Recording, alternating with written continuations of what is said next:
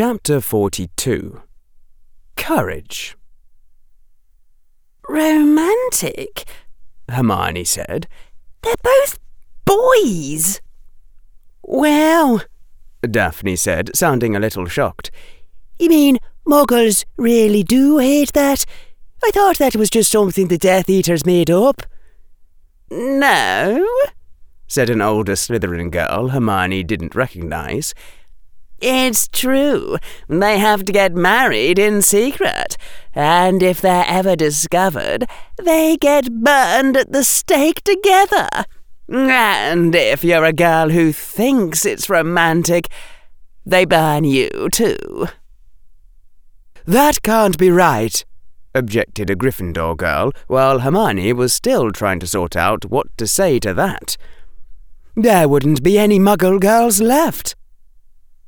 She had kept on reading quietly, and Harry Potter had kept on trying to apologize. And it had soon dawned on Hermione that Harry had realized, possibly for the first time in his life, that he'd done something annoying. And that Harry, definitely for the first time in his life, was terrified that he'd lost her as a friend and she had started to feel A. guilty, and B. worried about the direction Harry's increasingly desperate offers were going. But she still had no idea what sort of apology was appropriate. So, she had said that the Ravenclaw girls should vote on it. And this time, she wouldn't fix the outcome, though she hadn't mentioned that part, to which Harry had instantly agreed. The next day, practically every Ravenclaw girl over the age of 13 had voted to have Draco drop Harry. Hermione had felt mildly disappointed it was that simple, though it was obviously fair. Right now, however, standing just outside the great doors of the castle amid half the female population of Hogwarts, Hermione was beginning to suspect that there were things going on here that she didn't understand, and that she desperately hoped neither of her fellow generals ever heard about. You couldn't really see the details from up there, just the general fact of a sea of expectant female faces. You've got no idea what this is about, do you? Said Draco, sounding amused. Harry had read a fair number of books he wasn't supposed to read, not to mention a few Quibbler headlines. Boy who lived gets Draco Malfoy pregnant, said Harry. OK, you do know what this is about, said Draco. I thought muggles hated that. Only the dumb ones, said Harry. But, um, aren't we, uh, a little young? Not too young for them, said Draco. He snorted. Girls! They silently walked toward the edge of the roof. So, I'm doing this for revenge on you, said Draco. But why are you doing this? Harry's mind made a lightning calculation, weighing the factors whether it was too soon. Honestly, said Harry, because I meant to have her climb up the icy walls, but I didn't mean to have her fall off the roof. And, um, I kind of did feel really awful about that. I mean, I guess I actually did start seeing her as my friendly rival after a while, so this is a real apology to her, uh, not a plot or anything. There was a pause, then. Yeah, said Draco. I understand. Harry didn't smile. It might have been the most difficult non smile of his life. Draco looked at the edge of the roof and made a face. This is going to be a lot harder to do on purpose than by accident, isn't it? Harry's other hand held the roof in a reflexive, terrified grip, his fingers white on the cold, cold stone. You could know with your conscious mind that you'd drunk the feather falling potion. Knowing it with your unconscious mind was another matter entirely. It was every bit as scary as Harry had thought it might have been for Hermione, which was justice. Draco, said Harry. Controlling his voice wasn't easy, but the Ravenclaw girls had given them a script. You've got to let me go. Okay, said Draco, and let go of Harry's arm. Harry's other hand scrambled at the edge, and then, without any decision being made, his fingers failed, and Harry fell. There was a brief moment when Harry's stomach tried to leap up into his throat, and his body tried desperately to orient itself in the absence of any possible way to do so. There was a brief moment when Harry could feel the feather falling potion kicking in, starting to slow him. A sort of lurching, cushioning feeling. And then something pulled on Harry, and he accelerated downward again, faster than gravity. Harry's mouth had already opened and begun screaming, while part of his brain tried to think of something creative he could do. Part of his brain tried to calculate how much time he had left to be creative, and a tiny rump part of his brain noticed that he wasn't even going to finish the remaining time calculation before he hit the ground. Harry was desperately trying to control his hyperventilating, and it wasn't helping him to hear the shrieking of all the girls now lying in heaps on the ground and each other. Good heavens, said the unfamiliar man, he of the old looking clothes and faintly scarred face, who was holding Harry in his arms. Of all the ways I imagined we might meet again some day, I didn't expect it to be you falling out of the sky. Harry remembered the last thing he'd seen the falling body and managed to gasp, Professor Quirrell! He'll be all right after a few hours said the unfamiliar man, holding Harry. He's just um, exhausted. I wouldn't have thought it possible. He must have knocked down oh, two hundred students just to make sure he got whoever was jinxing you. Gently, the man set Harry upright on the ground, supporting him the while. Harry carefully balanced himself and nodded to the man. He let go, and Harry promptly fell over. The man helped him rise again, making sure at all times to stand between Harry and the girls now picking themselves up from the ground, his head constantly glancing in that direction. Harry, the man said quietly and very seriously. Do you have any idea which of these girls might have wanted to kill you?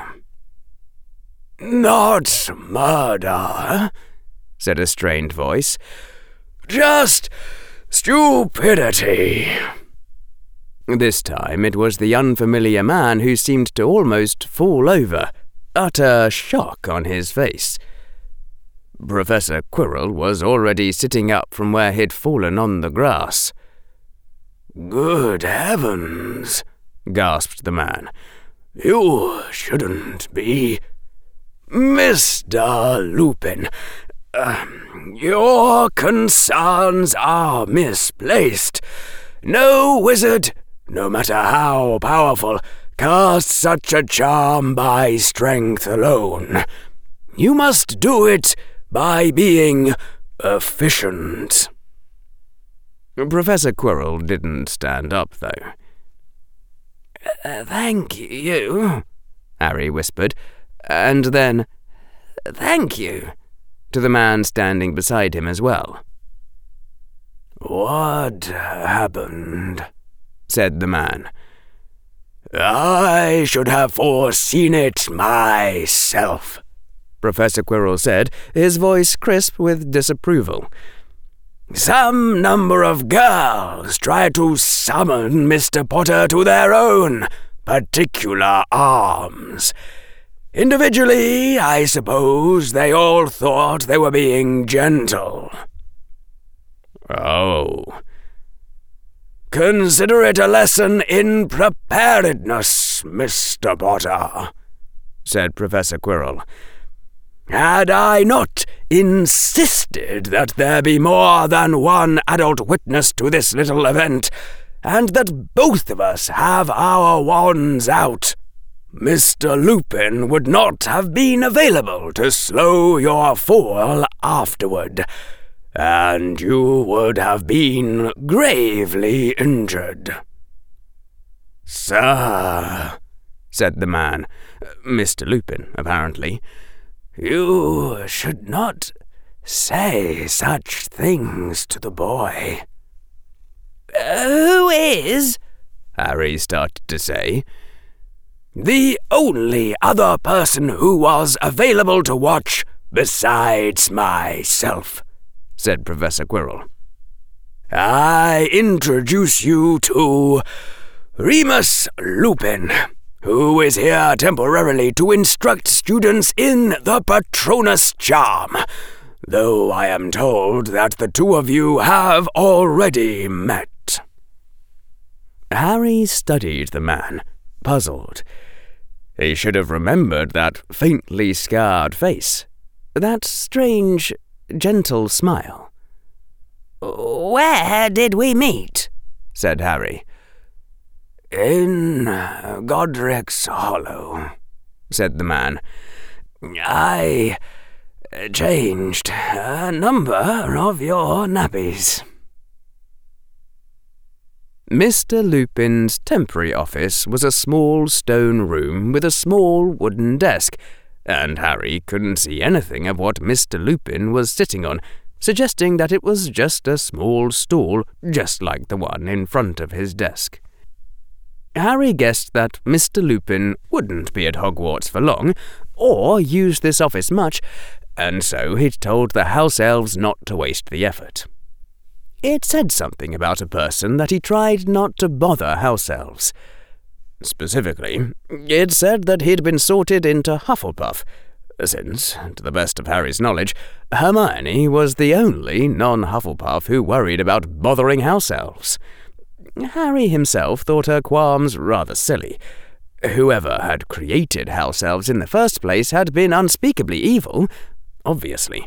But that didn't mean Hermione was doing the right thing now by denying sentient beings the drudgery they had been shaped to enjoy. Please, uh, sit down, Harry, the man said quietly. His formal robes were of low quality, not quite tattered, but visibly worn by the passage of time in a way that simple repair charms couldn't fix. Shabby was the word that came to mind. And despite that, somehow there was a dignity about him that couldn't have been obtained by fine and expensive robes.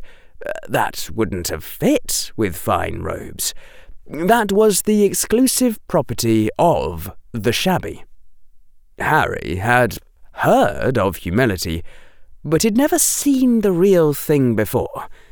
Only the satisfied modesty of people who thought it was part of their style and wanted you to notice. Harry took a seat on the small wooden stool in front of Mr. Lupin's short desk. Thank you for coming, the man said. Uh, no, thank you for saving me, said Harry. Uh, let me know if you ever need something impossible done. The man seemed to hesitate. Harry, may I ask a personal question?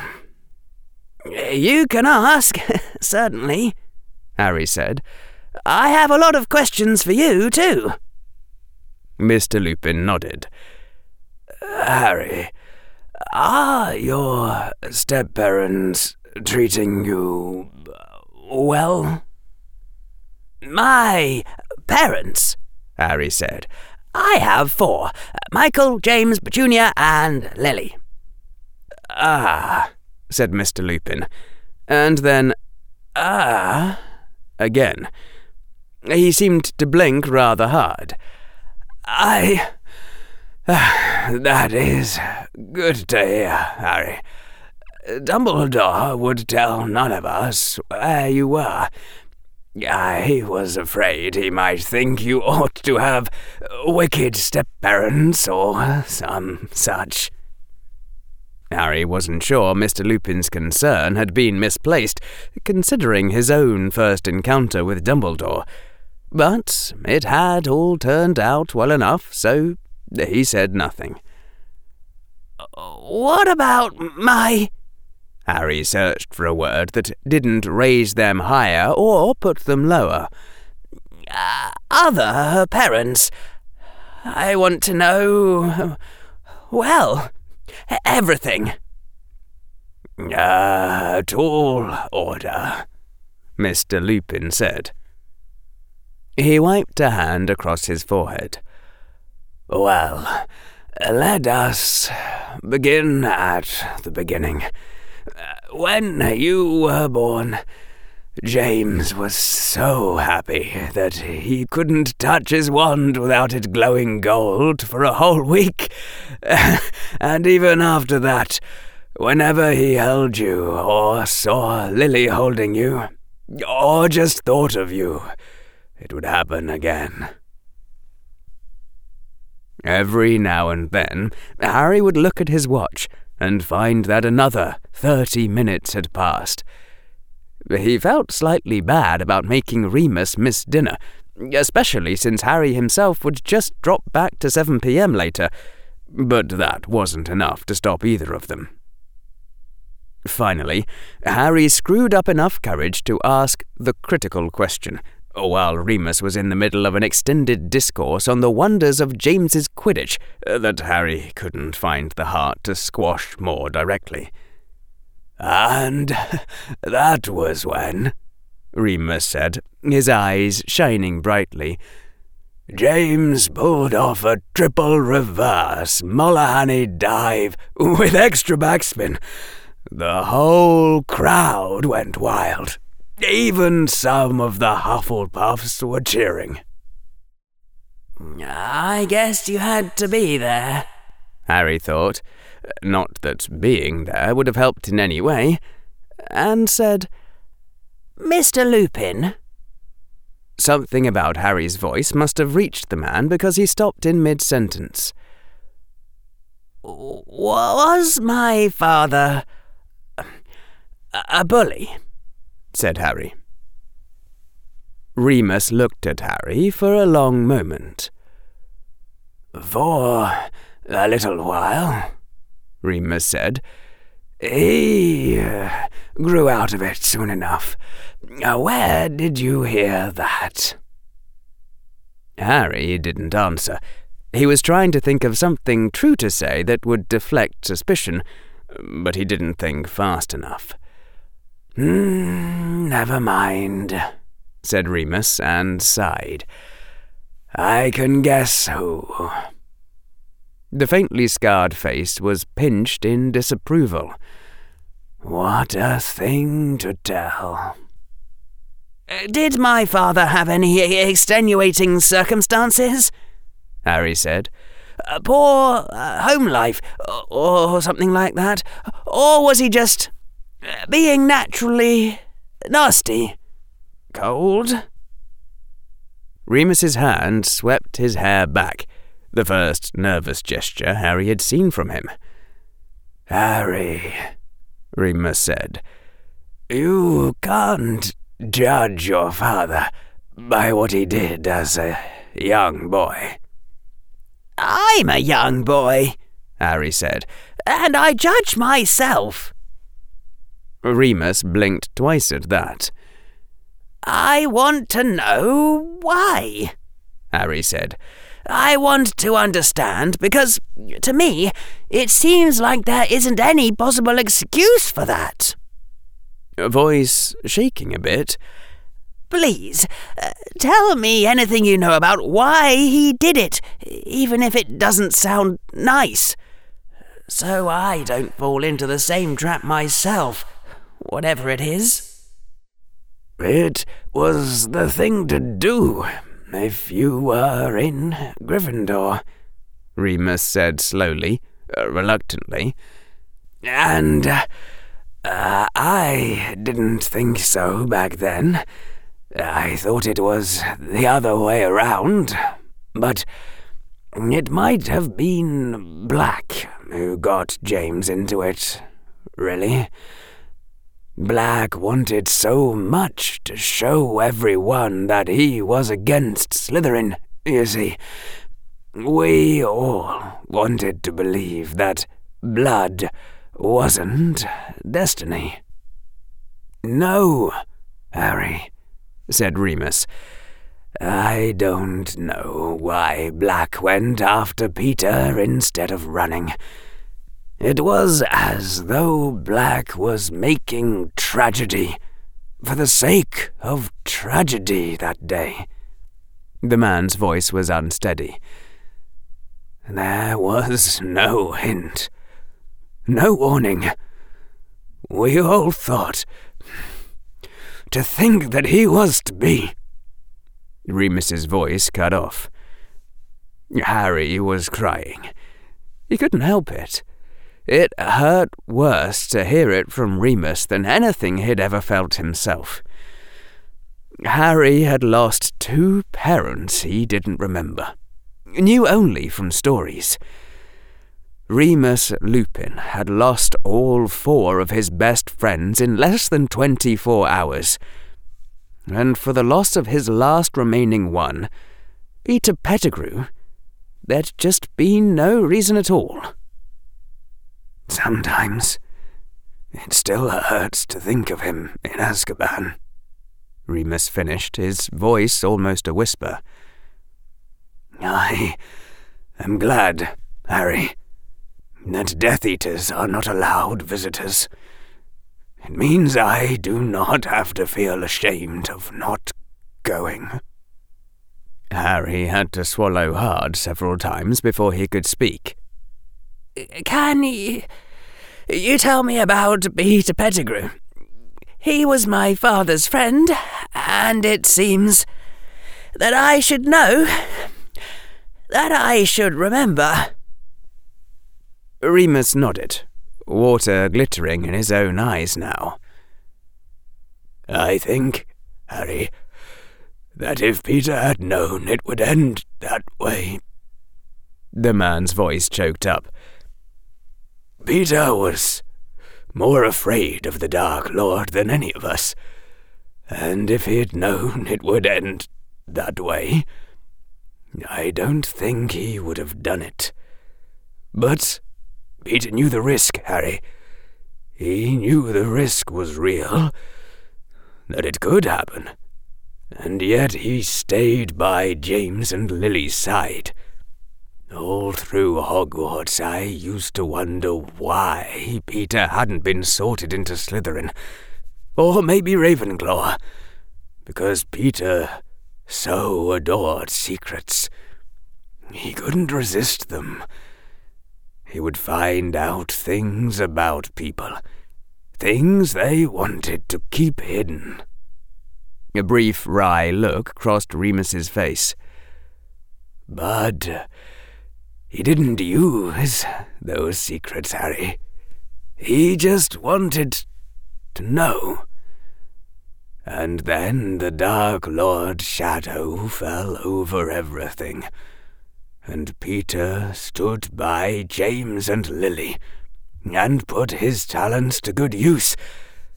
And I understood why the hat had sent him to Gryffindor. Remus's voice was fierce now, and proud.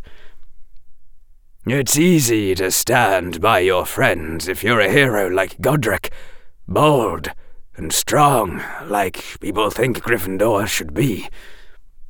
But if Peter was more afraid than any of us, doesn't that also make him the most brave?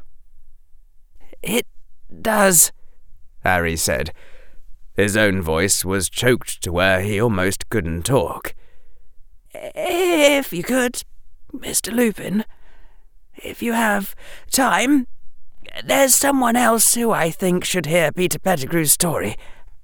A student in first year Hufflepuff named uh, Neville Longbottom. Alice and Frank's boy, said Remus, his voice turning sad. I see. It's not a happy story, Harry. But I can tell it again, if you think it will help him. Harry nodded. A brief silence fell. Uh, did Black have any unfinished business with Peter Pettigrew? Harry said. Anything that would make him seek out Mr. Pettigrew, even if it wasn't a killing matter. Uh, like a secret Mr. Pettigrew knew that Black wanted to know himself, or wanted to kill him to hide. Something flickered in Remus's eyes, but the older man shook his head and said, Not really. That means there is something, said Harry. That wry smile appeared again beneath the salt and pepper moustache. You have a bit of Peter in you yourself, I see. But it's not important, Harry. I'm a Ravenclaw. I'm not supposed to resist the temptation of secrets. And Harry said more seriously. If it's worth Black getting caught, I can't help but think it might matter. Remus looked quite uncomfortable. I suppose I could tell you when you're older. But really, Harry, it's not important. Just something from our school days. Harry couldn't have put his finger on exactly what tipped him off. It might have been something about the exact tone of nervousness in Remus's voice, or the way the man had said, when you're older, that sparked the sudden leap of Harry's intuition. Actually, said Harry, I think I've sort of guessed it already. Sorry. Remus raised his eyebrows. Have you? He sounded a bit sceptical. They were lovers, weren't they? There was an awkward pause. Remus gave a slow, grave nod. Once, Remus said. A long time ago.